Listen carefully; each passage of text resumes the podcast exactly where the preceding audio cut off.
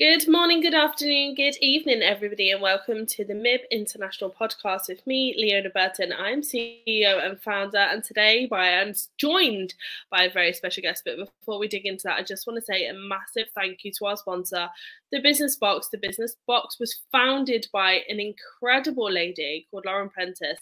If you haven't stalked her, definitely go check her out. She created three six figure businesses over just a couple of years, which is wild. So the business box facilitates support for female entrepreneurs. Definitely go check out their box. It's a monthly subscription service. It's awesome. You need it in your life. It's an amazing treat for yourself every single month, which is something that lots of female entrepreneurs don't do. Anyway, without further ado, let's introduce our very special guest, the awesome Keeley, who is down in Cornwall. Give us away from Cornwall, Keeley. Hello, hello, hello. awesome. Hey, welcome to the MIB podcast. Please do introduce yourself. So I'm Keeley. Obviously, I'm in the MIB group. I'm a MIB leader because I love everything that MIB stands for with the empowering and supporting women, which is what this podcast is all about. Um, I'm a mum to three, um, two older boys, which are 11 and 9, and my little whirlwind miracle, who is three, Madison Genevieve. And I have three businesses. I have the Farming Mother, which is where I do animal therapy, education, and support for children and their families that have additional needs, neurodiverse, and anything like that, social anxiety. Um, I have Pinnacle Candles, which is my Reiki blessed crystal candles that I just love and spread them all over with the power of MIB. I've managed to build a massive team and spread it out um, across the world. And then I have my Soul Revival business, which is again all about empowering and supporting and healing people. But I make I work predominantly with women with that and run retreats and memberships and um, help and support people, whether it's yin yoga for their physical health or helping them with their mental health with mindfulness and things like that. Oh, Keeley, you are such a badass lady. So let's dig into your entrepreneurial journey because it's, I'm sure it's probably been a wild ride for you. Where did entrepreneurship start for you? Well, to be fair, it takes me back to I was 15 and I started cleaning before and after school, and the company I was working for couldn't keep up with the contract, so I set my own up. Obviously, I had to wait until I was 16 and had my national insurance number, and then I took on a few contracts and employed cleaners and was cleaning before and after school, um, and making probably more money than the teachers were on um, at one point. Um, and then I decided that I wanted to go to college after school and start studying and quickly learned that it takes a lot of money um, to be able to pay your bills because I'd moved out and was living on my own. And so I started working full time and I was service team manager for Mercedes Benz at 17, then went in to do their accounts. And I loved it. I loved the job nine to five. And then I started to buy a house go into having children and just realize that juggling childcare, forking out for childcare, and working full time or even trying to work part time was just hard work. So I started to develop businesses and was running them around. I did all the usual things of network marketing, Avon and Summers, that kind of thing, um, and quickly built up my own business, um, wedding crafts and stationery and, and baking. And I, I set up a little mobile food truck that I used to set it all up and do it before I went and did um, the nursery run. And it was from there we then had a car garage and i had to sell my other businesses off because the car garage was too full and i wanted something for me as much as i loved doing the cars and doing the accounts i needed something that lit me up so i retrained in um, beauty so i was self-employed doing beauty and doing my own marketing as well as doing all the marketing for the garage and stuff. And I built that up. I had an incredible salon. I had um, pamper days. I had everything going on. And Main Street Salon. I also had the farm, which I'd started to develop. I was obviously breeding my own animals, um, having people around coming and seeing them and things. And I then fell pregnant with my little girl.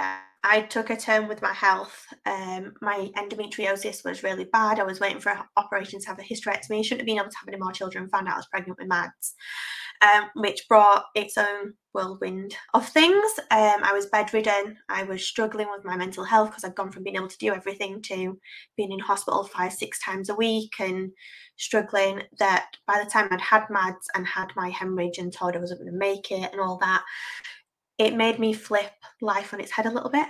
So I was struggling thinking I don't want to be tied to the business, doing the nine to five and not enjoying reaping the rewards and having that time for me and the family anymore. Um, you know what it's like when you when you love your business and you want to make it work and you put in all hours that God sends into it before you realize the work life balance of why you actually set it up. Oh gosh, yeah. I mean, I'm sure so many people can relate. You want to become self-employed to have more time, but what you don't realize is most self-employed business owners work way more hours than those of us that are employed and I was, I was, I was surviving, especially when I was extremely poorly with Mads, obviously, because I was pregnant. I couldn't take any pain relief. I couldn't do anything. So I was surviving on half an hour's sleep. I was exhausted. Um, I'd be doing advertising and thing. I was building the businesses up, but I physically couldn't work as much. If I did an hour's work, then I'd, I'd start to bleed and tell me that I was losing my daughter, and then I was bedridden for a few days. So by the time I'd had her, um, it was just pre-pandemic. We was I'd had her at the end of December, and obviously think we'd been really poorly with what now was COVID. We didn't know at the time was COVID. Um, me and Mads ended up really, really poorly, and then the pandemic hit, and I was a bit like, I don't want to go back to working full time. I couldn't. My mental health was struggling. Um, I had PTSD. I had the baby blues. Anything that could be thrown at me did. So I what I could do is I could build the farm up. Farming industry was allowed to continue because it was agricultural, because it was helping and supporting the community. So I kind of put my all into that. So we started with the farm shop launch, but it was online to start with because obviously we could only do deliveries. Um, and I started blogging the antics of the naughty animals, which I just used to share willy nilly on Facebook. It kind of spiraled everybody wanted to know about Lana, the sheep that was being naughty and doing stuff, or the pig that was getting out and being chased around the field and playing with the horses. And it kind of it gave me an outlet for coping with my mental health and what I was going through because it was the animals got me out in nature, and this is where Soul Revival was obviously born. I took all my skills of helping and support people and pampering them to feel good but then took the aspects of the nature and the mental health and how it supported. My kids was out doing the animals. They were struggling with having to do schoolwork, so they'd get it done. Then we'd go out and do projects on the animals. We'd do this, that, and the other.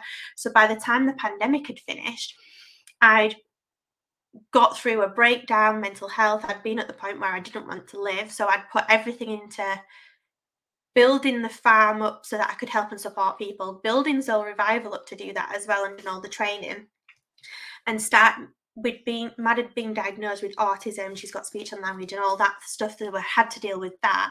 But I delved deeper into training with the mental health and supporting people with additional needs.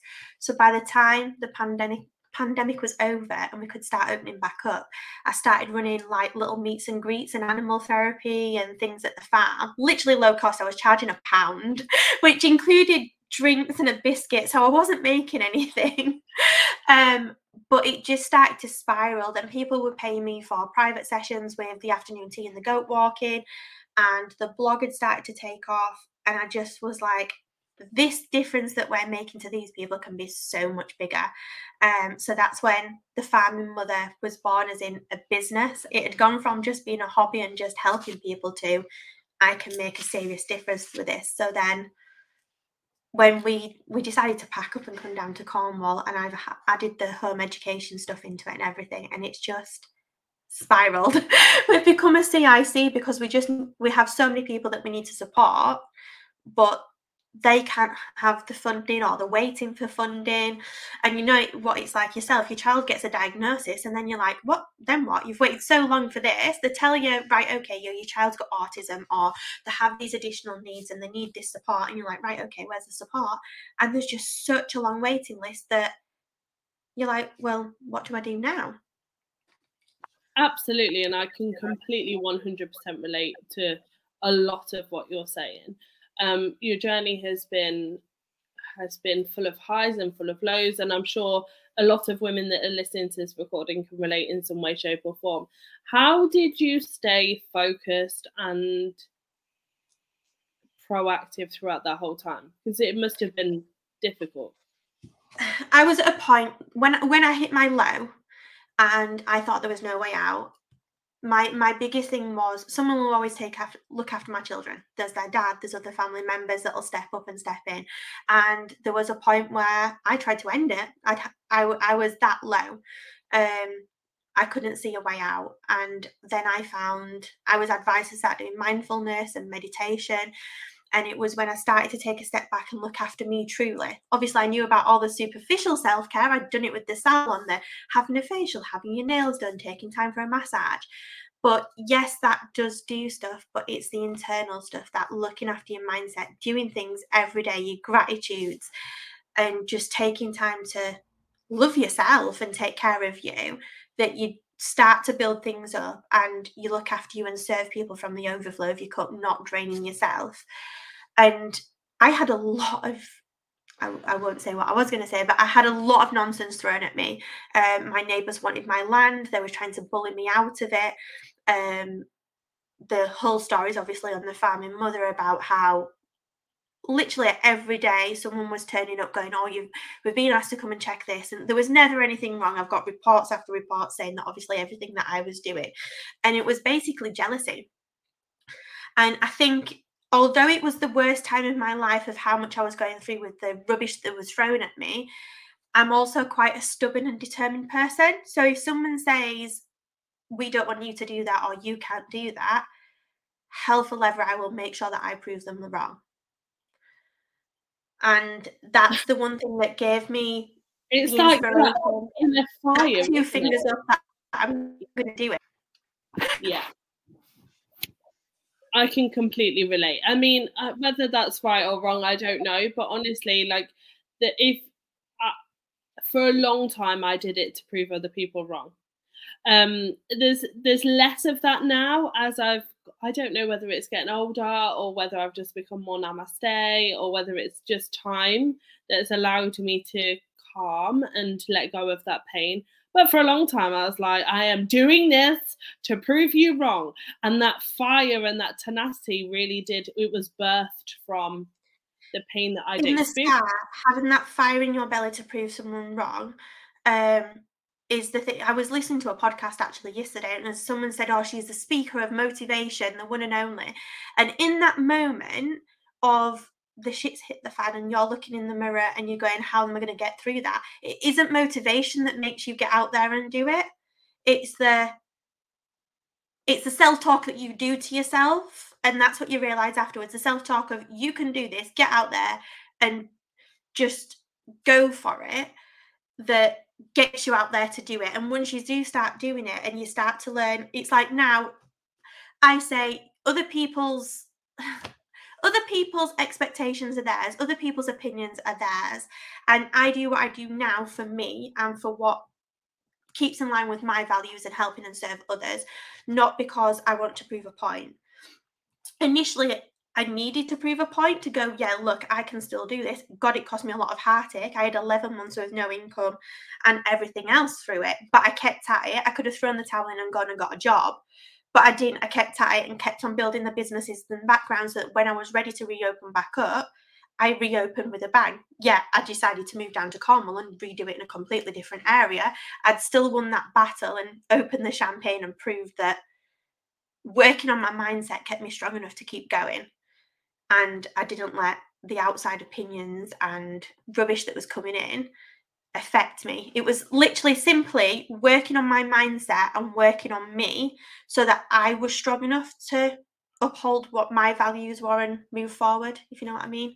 Yes, absolutely 100% couldn't agree with that more. The reality is is our mind has so much control over what we do on every single day. Uh, you know, that one foot in front of the other that I'm continuously banging on about. Like it's true. It is your mind will stop you doing the things that move you towards where it is you want to be. And if there's and one sorry, darling, go on. I was going to say, I'm talking about this in my membership with the Soul Revival ladies at the moment. It's the RAS.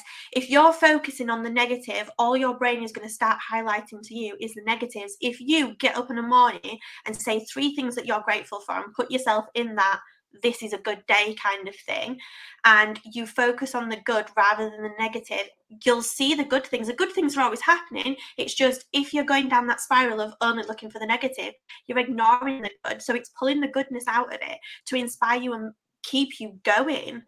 Whereas if you sat there going, okay, so and so, so and so's done this, and um, this happened today, all you're going to do is just make yourself feel worse. Yes, it's still happening, but if you don't focus on that solely and you're focusing on the good, that's what's going to push you forward and keep you on the track to keep going and have that success.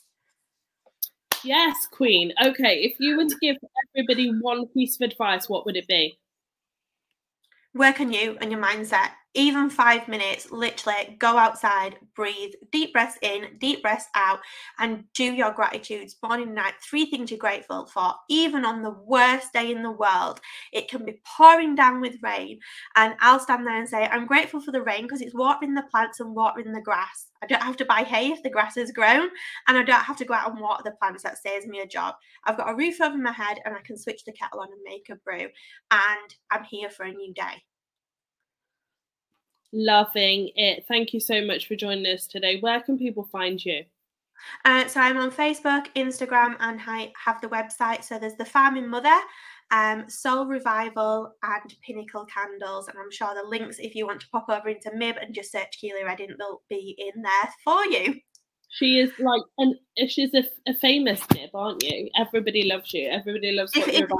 Anyone sees one of my candles, they know it's a pinnacle candles. Anyone sees the crazy knows goes. Does anybody know the crazy lady that talks to the animals? Yes, that's Keeley. Can I just say they are the best smelling candles that I've ever smelled. Usually they smell amazing until you light them and then they don't smell. Even my mother in law walked into the caravan when I was living in a caravan and she was like, Oh my God, what is that candle? Because it smells amazing. So there you go. You all need to go out and buy one right now. They're not, because- they're not, they're not just basic candles though. They've got the moon charge crystal and they've got the Reiki. So they're inspiring that intention of whether it's self love or whether it's time for meditation or calming and healing. And it's the fact that people will tell me they don't meditate, they don't do this, they don't do that. The minute you light a candle and you're sat watching that flame, you're meditating. Yeah. and it's just getting that into people's head that self care and looking after yourself and looking after your mental health isn't something to be ashamed of. It's not something that's hard work. We all do it in a lot of ways, and it's not just sat with your legs crossed humming to the sky. There's so many other ways to do it. Absolutely. And I, full confession, like I burnt that candle 24 hours a day until it was all gone. Like I actually was fuming that I had to blow it out at night time.